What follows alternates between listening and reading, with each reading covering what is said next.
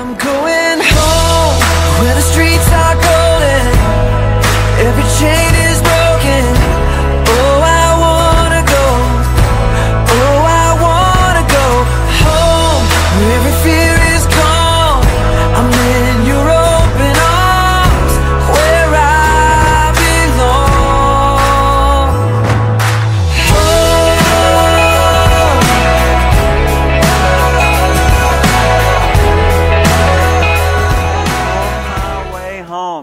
else?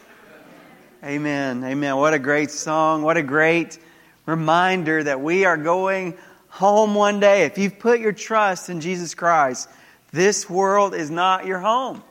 God has created a better place. I think we all sense that, don't we? There has to be a better place. Amen.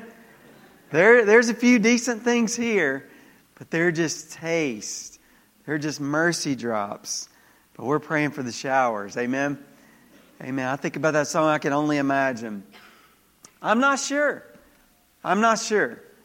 I think probably I'm going to be on my face because he deserves.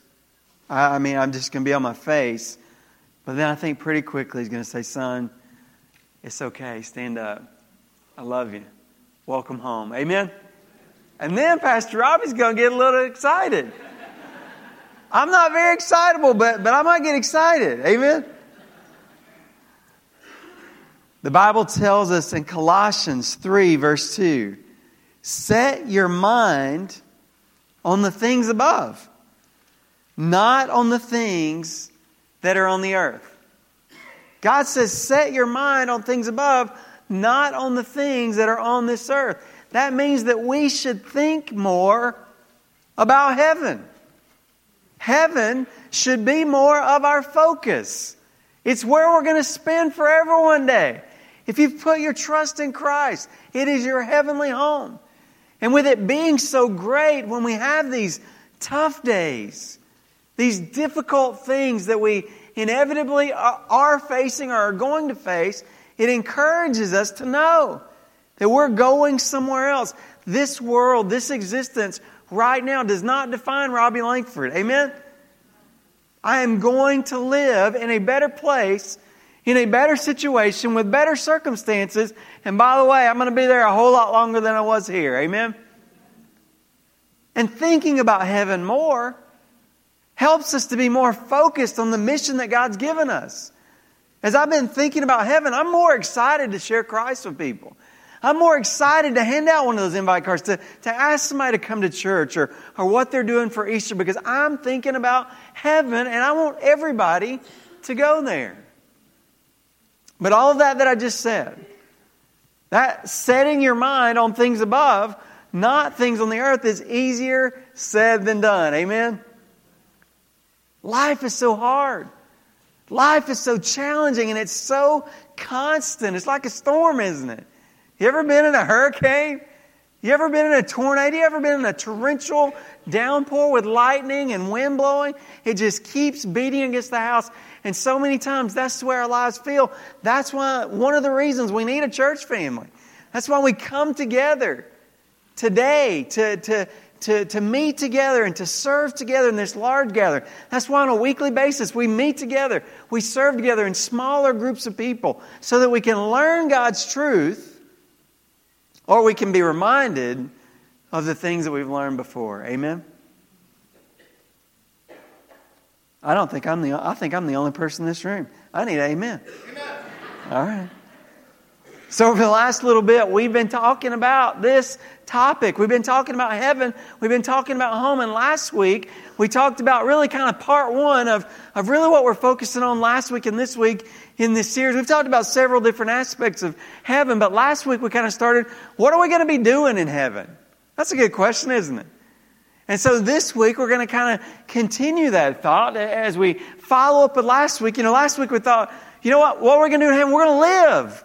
We're going to really live. We're going to live like we've never lived before. We talked about last week, we're going to worship God. We're going to have worship services like this in heaven, but it's not just going to be worship services. We're really going to enjoy God forever. We're just going to praise Him and we're going to enjoy Him and all that He's created for us, the relationships, all the beauties and all the wonders of heaven. And then we're going to receive and enjoy the rewards that He's given to us. That's what we talked about last time. But this week, we want to continue that thought. What is it that we're going to be doing in heaven? Some more aspects of that. As we said last time, many people have a wrong idea of heaven that we're just going to be a bunch of angels sitting on clouds. In other words, boring. Amen? But that's not all what our life is going to be like in heaven. That's not what the Bible teaches. And one of the best things that we find out about heaven when we study God's Word is that we finally, in heaven, are going to understand. All the things that didn't make sense in this world, one of the things we're going to do is we will understand. How many times in our lives do we make a statement something like this? I just don't get it. This doesn't make sense to me. I don't understand even why, God. And the Bible affirms that. God knows that. That we struggle understanding in this life. We are limited in our understanding, but one day in heaven we will understand. Isn't that good news? Amen? 1 Corinthians chapter 13, verses 9 through 12 talks about this. The Apostle Paul, led by the Lord, wrote this. He says, For we know now, we know in part, and we prophesy. We prophesy in part. But when the perfect comes, the partial will be done away. When I was a child, I used to speak like a child, think like a child, reason like a child. But when I became a man, I did away with the childish things. For now, we see in a mirror dimly, but then face to face. Now I know in part, but then I will know fully, just as I also have been fully known by God. Now, what Paul is doing here in these verses is making exactly the point that we are trying to understand better today. In this world in which we live right now, we do not have full understanding. And so he gives a couple of analogies of that. He talks about the difference in a child who is developing and mature adults. Now, young people, this is not to say that adults see everything. This is not to say that adults aren't still developing and learning and growing. But what it's saying is it's making the point that right now believers are more like children who are develop, developing our ideas and understanding. And then one day we're going to grow up in heaven and we're going to see and we're going to understand things much more clearly. He gives another analogy. He talks about the difference between looking in a mirror and actually seeing something that is the real thing. And what's interesting about this is the Apostle Paul, as he was writing, he was writing to some people in a city called Corinth. And in the city of Corinth, they were very well known for their beautiful bronze metal mirrors. Okay? Now, their mirrors were not mirrors like we see today because, if I understand correctly, those were developed much more recently, maybe like during the 1800s or, or sometime around that period. But, but they had these polished bronze metal items that they could look at. And so this is kind of, you know, it's basically what your cookie's going to be on after the service. But, but not on this one, okay? And so somebody's going to be, oh, cool, I can see my face, right? After all the cookies are gone. And so, so Paul, Paul's, Paul used that image that they were very familiar with. They know that they had, everybody had seen these down at the market. And everybody used these. Say, hey, we look at this and, and I can kind of see myself in this. Can you see yourself in that? Sort of. You can kind of see your image a little bit in that, but I see it kind of dimly. I see it kind of darkly. I don't see it quite as clearly as if I was looking at the person's real face. Maybe if we were making the point today, we could think about the image of a photograph, of a picture. When we think about a picture, we think about sometimes the picture is not quite as clear as it could be, right? Sometimes it's not quite as in focus. Last summer, Hannah was getting ready to buy a car. And as we were looking, we were actually able to find we were going on, on our, uh, our family trip to go see some family down in Georgia. And so as we, we, we, sure enough, we found out there was a car that was available in Georgia, but, but Hannah couldn't go. She couldn't, she couldn't go on the trip with us. And so she kind of had to trust dad that this car was going to be all right. But, but I sent back some pictures. Now, if I'd sent her a picture like that, she'd have had to trust me a little bit, right? I mean, you can pick out, can you see? You can pick out, there's a car right there.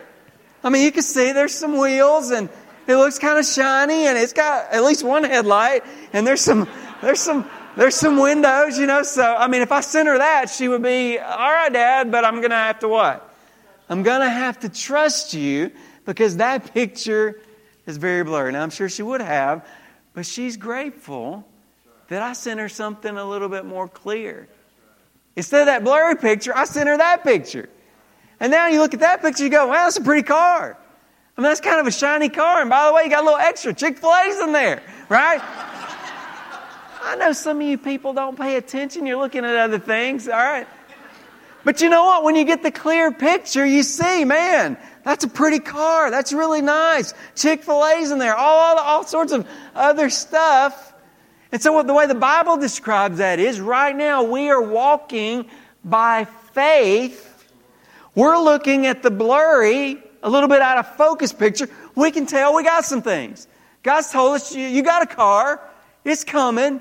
Trust me, it's awesome. I can tell there's a little bit of red in there. I kind of like red. All right.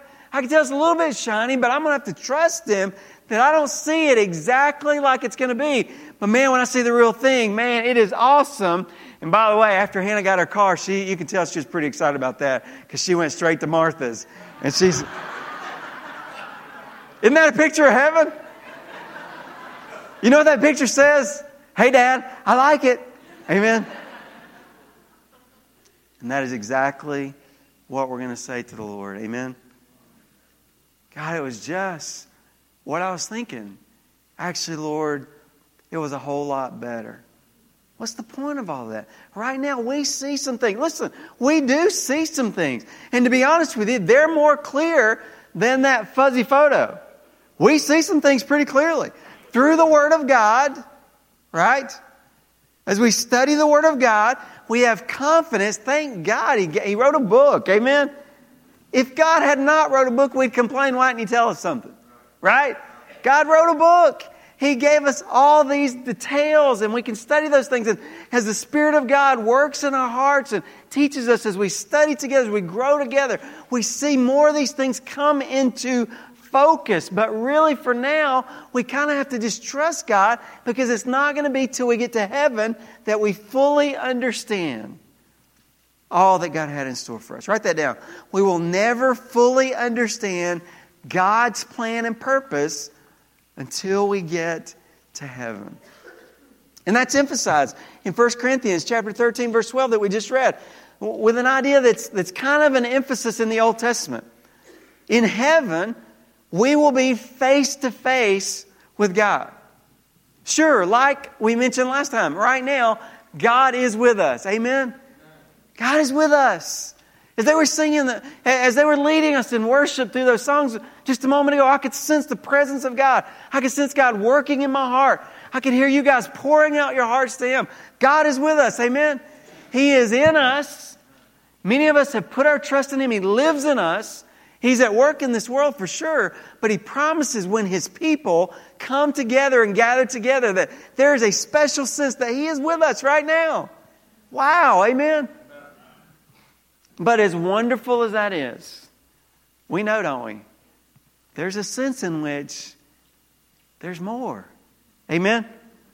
And the Bible says one day we will be with the Lord like we never have before. And when we are, we will understand some things. Paul says, right now, I know some things. And I want to put a, a, word up on the screen, not to be all technical, but, but in the Greek language, the word that Paul used when he said, right now, I know some things. Now, I took that from Greek and I just put it into English for you. The word is gnosko, okay?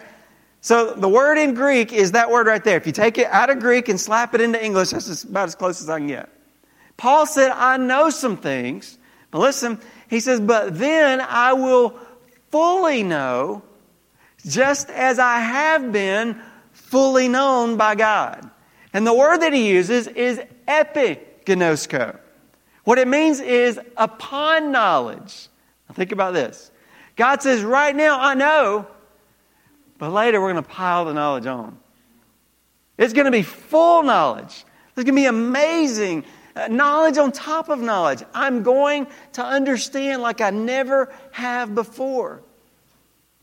Now, that does bring up a little bit of a question. When we say that we will understand fully in heaven, what exactly does that mean? Amen? To be honest with you, I'm not totally sure. The wording that is used here is pretty strong. It, it, seems to come across more than just we'll know a lot. It seems to come across stronger than it doesn't. Okay, so it seems stronger than that, but the Bible tells us that only God is omniscient. Now, that's a theological term that merely just means only God is what? All knowing. Okay? So we don't we will never be all knowing. But the Bible seems to give an indication that we will have an understanding like we never have before. And so my sense, and the sense of others that other Bible teachers that, that I've studied, seems to be that there will still be room for us to learn and grow in heaven. And that makes sense with some of the other things that we've learned. So it's not that we will necessarily be um, all knowing like God. We know we can't be that. But it does seem that while stopping short of knowing all or knowing everything, there will be a very real sense in which we will have a very fulfilling, very much more clear understanding than we do right now. We will understand God's plan. We will understand God's purpose and God's ways better and more clearly than ever before in our lives. Isn't that good news? I know that we would rather know now. Amen. But isn't it encouraging to know that you will get your answers one day? Amen? Whatever it is that does not make sense, that does not fit, whatever, whatever you might say, God, I don't understand. I don't like that. This doesn't make sense. Why does it have to be this way? When we get to heaven, we will be in the presence of Almighty God and it will all make sense and we will understand like we never have before. Hey, I'm loading up a bus. Anybody want to go? I'm going to heaven. And I want as many as I can to go with me. It's going to be a wonderful place.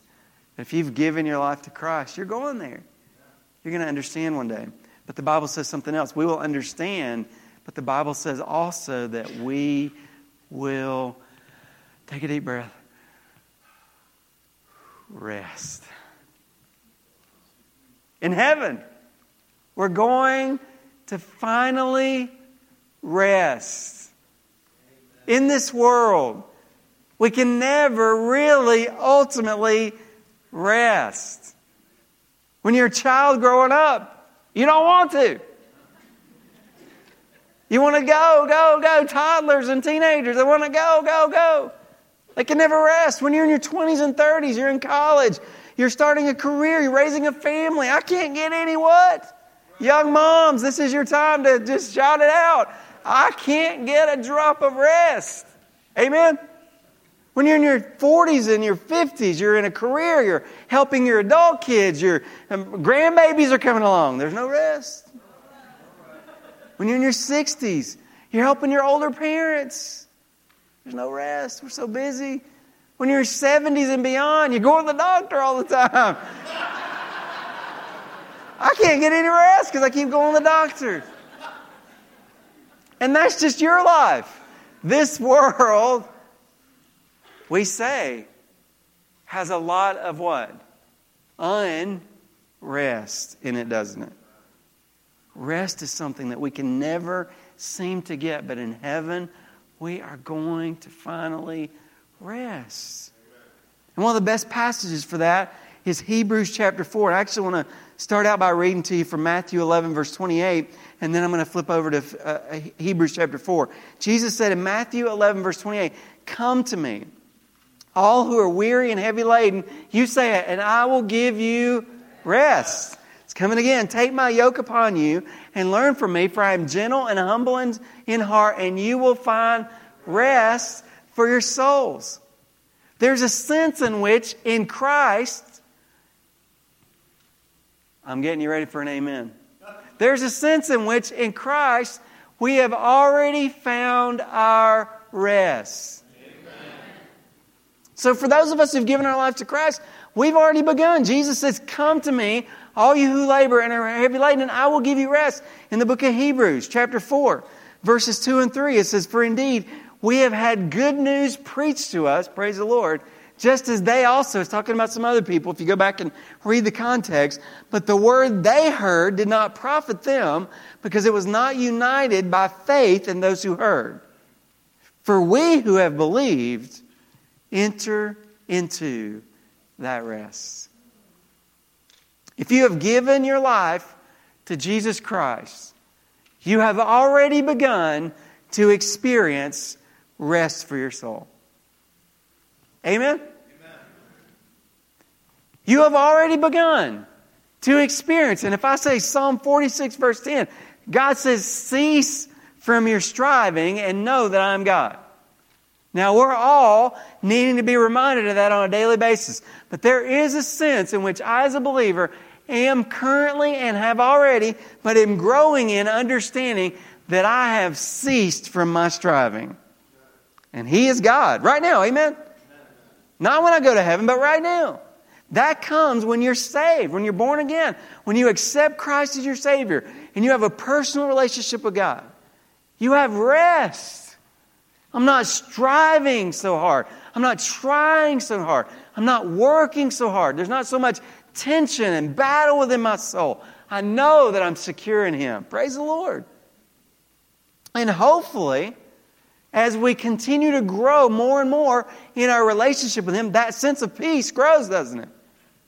that sense of security, that sense of striving less. Have you ever known a mature, older believer who just has a sense of strength and peace and security? No, I'm not talking about arrogance.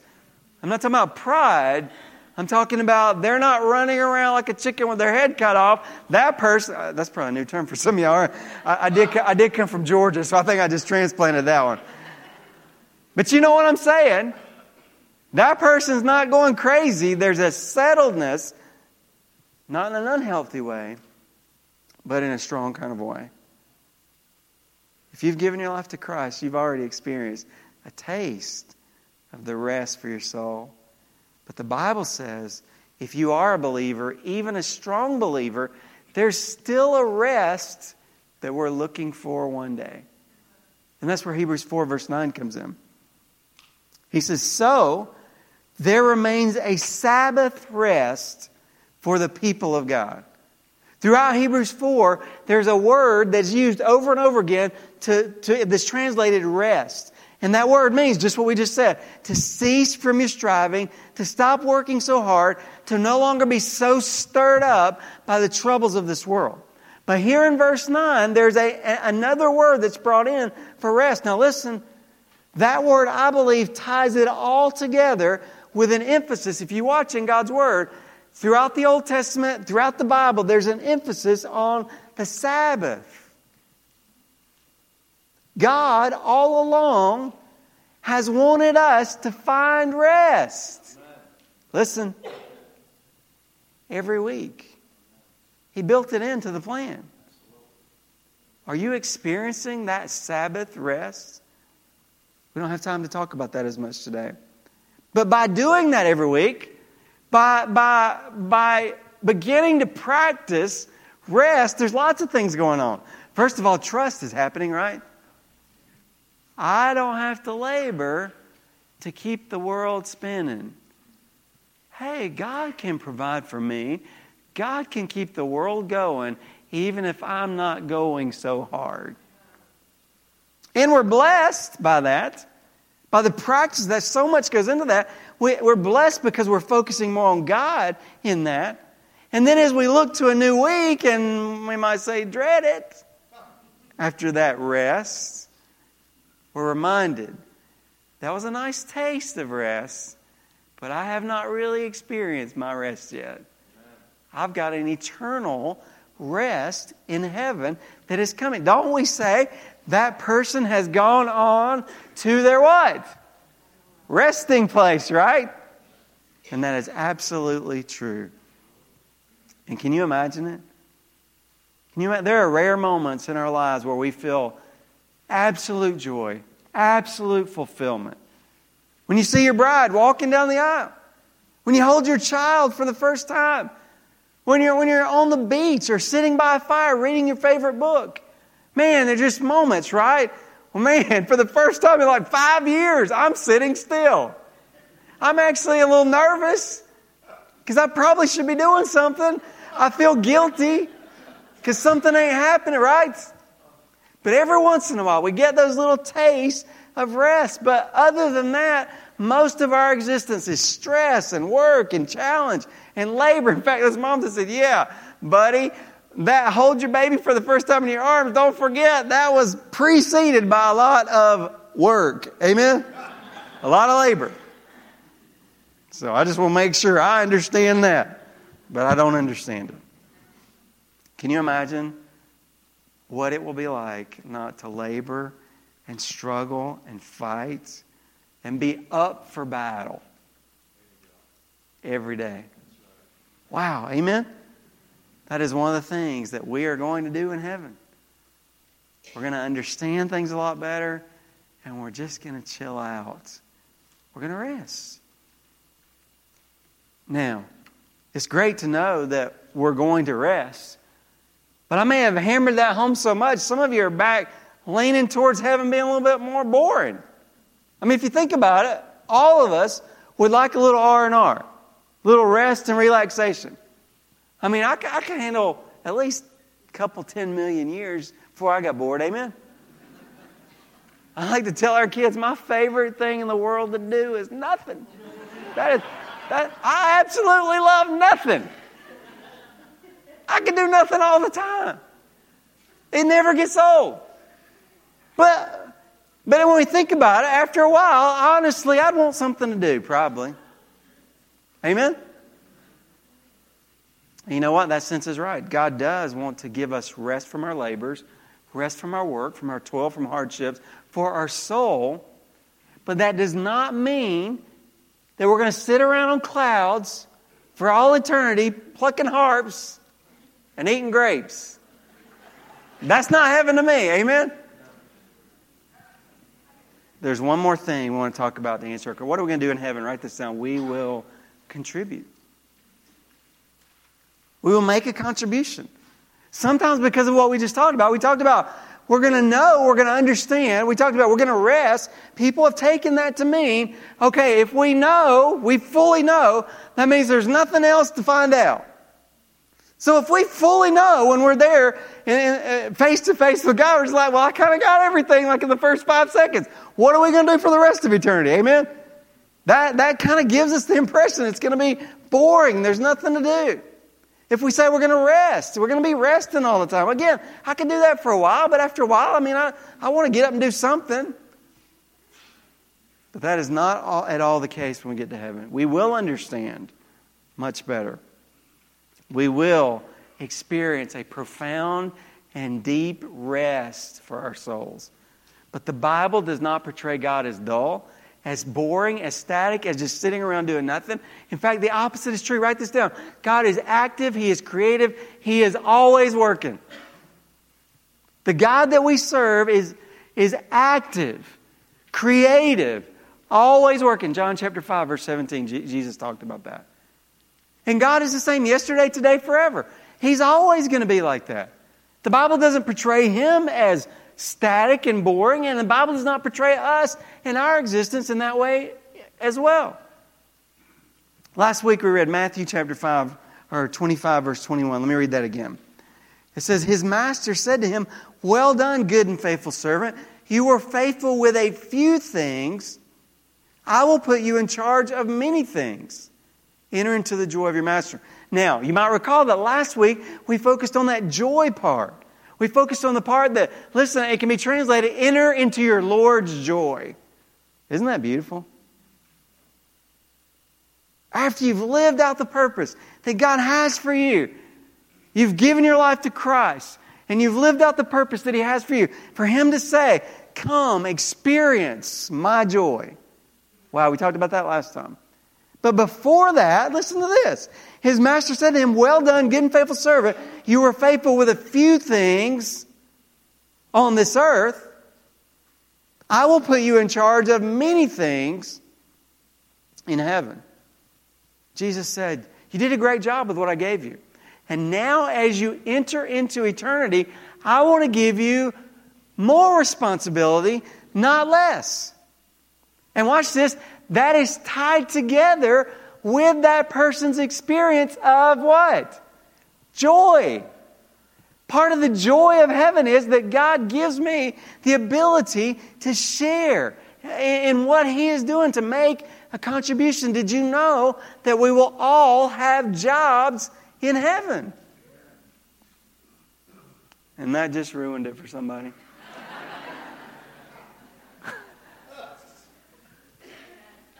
I don't know if I want to load up the bus anymore.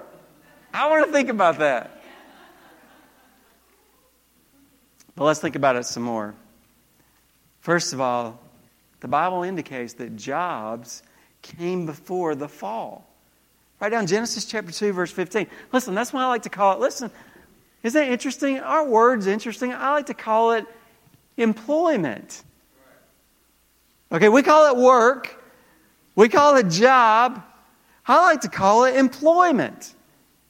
The Bible says that God gave us employment before the curse came. The hard part, the work part, the toil part, the dreaded part, the resented part, that came because of sin. But God gave them assignments before the sin came. Employment is not a result of the fall. Write this down. We are made to be employed and engaged and contribute in some way. God created us to be involved. Now, I know we joke about not wanting to work and maybe taking a six month vacation, but there is a point at which we would lose our purpose and we would lose hope. We could all use a break, for sure, especially if we have not been practicing that Sabbath, you're really burned out. But at some point, all of us need to know I can make a contribution. God made you that way. Even people in retirement. Retirement is a great opportunity, certainly, to change gears or maybe even to gear back or to gear down. But we need to make sure that we're always employed in some kind of work for the Lord. Somebody called retirement refirement. I like that. That's the positive viewpoint of a Christian. I'm not pressing pause and, and off to the side. No, I'm gearing up for whatever else God has for me. Now, somebody might say, well, no, well, what, what about somebody that can't even get out of bed? Well, maybe God wants you to be a great prayer warrior for His work. Third thing, in heaven, God is going to give all of us some sort of responsibility. It's often described in Scripture as the fact that we will rule and reign. We will basically help him run his kingdom. Let me give you some verses. Matthew chapter 19, verse 28. Jesus said to them, this was to the 12 disciples, Truly I say to you that you who have followed me in the regeneration, when the Son of Man will sit on his glorious throne, you also shall sit upon 12 thrones, judging the 12 tribes of Israel. Revelation chapter 5, verse 10. It says, you have made them to be a kingdom and priests to our God, and they will reign on the earth. By the way, as much as we think about, you know, last week we talked about rewards. And this week we're talking about reigning with God. Listen to me, many people assume that people like Billy Graham are going to have the best rewards or the best jobs in heaven. Now, I'll be honest with you. I mean, if I was taking a guess, I'd say Billy Graham probably has a lot of reward because there are potentially millions of people. And if our reward is what I sense, the people that you brought there, man, he probably has experienced a lot of reward. Amen? Amen. And there's even more to come because there's people here who've accepted Christ as a result of him that still haven't gotten there yet. Wow, amazing. But listen, even though that might be true, maybe, no disrespect to Billy Graham, I'm just saying we need to be careful not to jump to that conclusion automatically. The Bible says that the first shall be last and the last shall be first. Now, I don't know this to be the case. I don't know his whole story. I can't, I've read his biography, but I can't remember his whole story. But what if Billy Graham's grandma prayed for him for all those years? You know, as you look at God and His Word and His work, you lean more towards that grandma getting more reward than anybody that we visibly might think. I was talking with someone last week after one of the services, and they were sharing about some ministry that, that they had in their heart that, that maybe we could do here at New Hope. The sweetness with which they shared it, the humility the tears in their eyes, the love for God that this person showed, that kind of love and sincerity and heart for God is what I believe God is going to reward the most. And you would probably never know this person because they're not a very visible, vocal person. But in those moments when they were sharing their heart with me, God saw that. Wow. Amen? Amen. That should encourage you if you feel like, does anybody know? Does anybody care? God knows. God sees. God's going to bless us with those responsibilities. I don't know exactly the kind of responsibilities He's going to give us in heaven, but it seems to be clearly that we're going to be helping Him manage His kingdom. And by the way, it's pretty big, right? What we've studied of the current universe, which is a marred, tainted version of what God is going to create, is pretty big. Amen? So there'll be a lot of things to do. And by the way, it will likely involve many of the things that we currently do. Just a better experience for us, and not, again, it won't be labor. So if you think about your heavenly employment, listen, if you think about your heavenly employment like that, wouldn't it make your current employment more meaningful? Now, listen. I am really a child of the King. I really am more of a citizen of heaven than a citizen of this world. But I do some things in this world. So if I'm doing some things in this world, but I'm really looking to be there with Him doing His work in His way, don't you think I'd start practicing for that? By living by the same principle, even if I'm not directly there with Him in His presence right now. So, friend, that job that you do, Listen, somebody's got to do legal work. Somebody's got to keep the highways clear. Somebody's got to make the food. Somebody's got to do childcare. Everybody has a place in what God is currently doing in this world right now. So you see your job as an assignment from the King of this part and this phase of his kingdom right now. Amen? Ministry as well. God is at work in this world. And, and, and where do I fit? God, show me, right? Because we're saying, I can't wait to go to heaven. I can't wait to find out what I'm going to be doing there. I want to be a part of God's work. I want to be in His kingdom. You are right now if you're a child of God. I understand it's different. I understand it's more challenging. I understand there's hardship, but, but He's worthy to be trusted. So let's trust Him and ask Him, God, for all of eternity, I am your servant. I want to be a part of your wonderful kingdom. I'm looking forward to that when I, when I go on into eternity one day, but I'm not waiting until then. Amen. Before we move on, let me address a few other things that relate to this aspect of heaven laziness. If God made us to contribute, laziness should not be in a Christian's vocabulary and it should be never spoken of about us as a believer. Another maybe direction to approach that is our work ethic. We should be the best workers at our job. Our, our fellow employees and our bosses should say, Man, I wish I had 25 of you.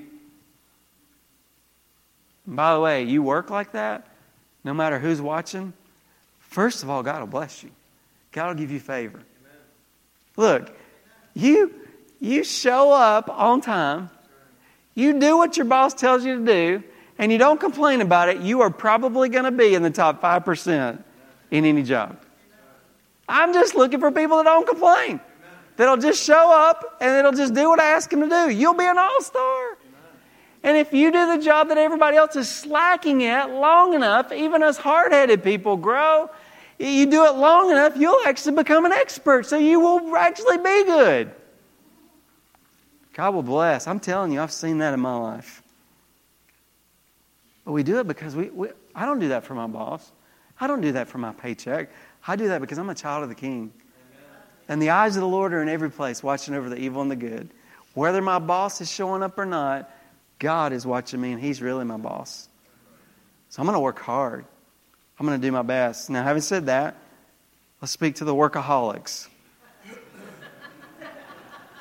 we can overdo it, so don't forget that Sabbath part, right?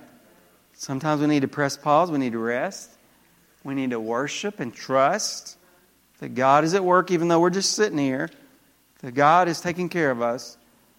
We need to serve our families, and we need to serve His family and His work. So God has built that in. So be careful if you're one of those people. I'm going to ask Pastor Matt to come up, and I want us to think about the things that the Lord has spoken to us about together today.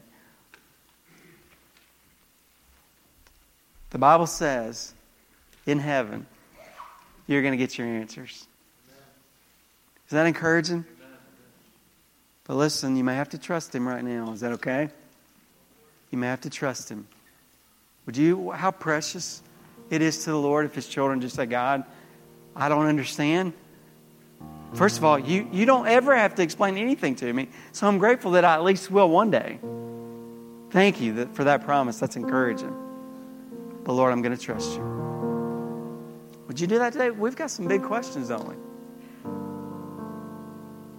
We've got some big struggles that many of us are dealing with that we need answers. Some of us right now need to learn how to rest.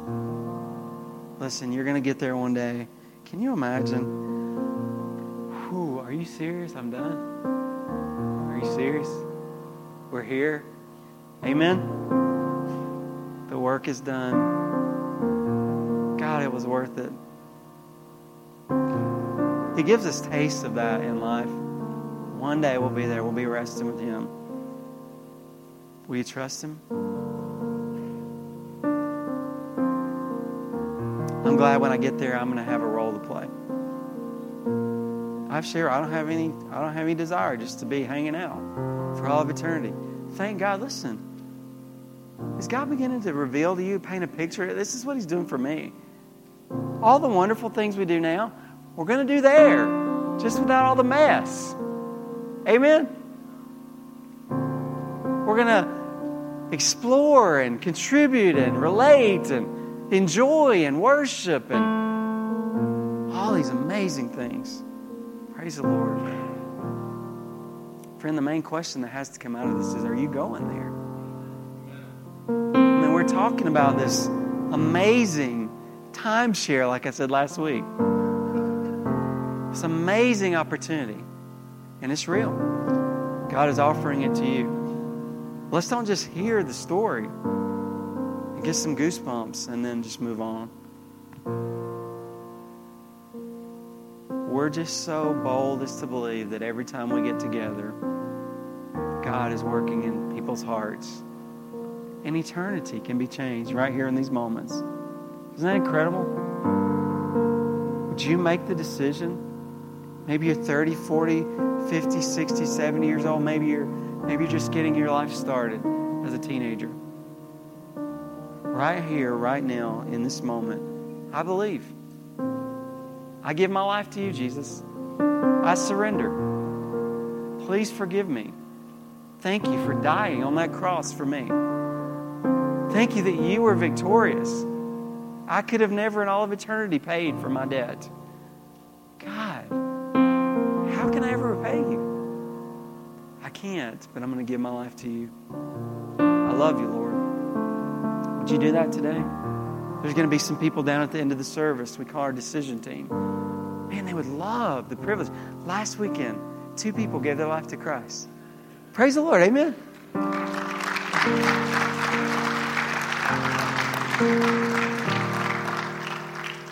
Why couldn't today be your day?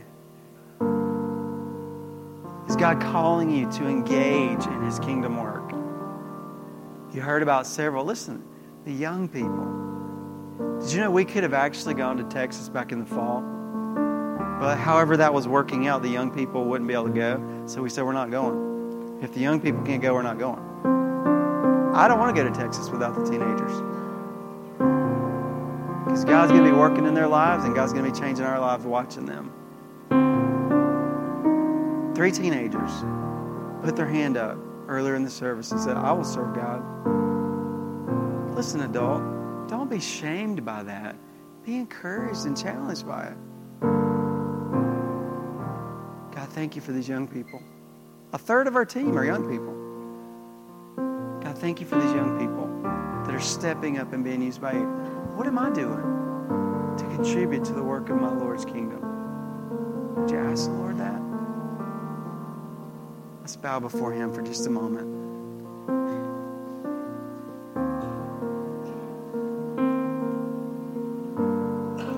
Father, I thank you for this, this truth, the reality that heaven is real, that we can go there. Lord, I want to pray for so many people who have so much church baggage that was taught by man, but was not really your word. And they're trying to sort through that. And they're trying to believe the truth of your word. But it's hard. I pray that you would help them just to trust you, Lord. Just like that picture of that car, that they may not understand everything, they know what you're offering to them and they would be willing to receive it. May we be a church where babies can be born spiritually. May we be a safe place where people who are learning and growing and trying to understand can do that. What I pray in just a few moments as this service is wrapping up that the decisions will not be finished, that you'll continue stirring in this room.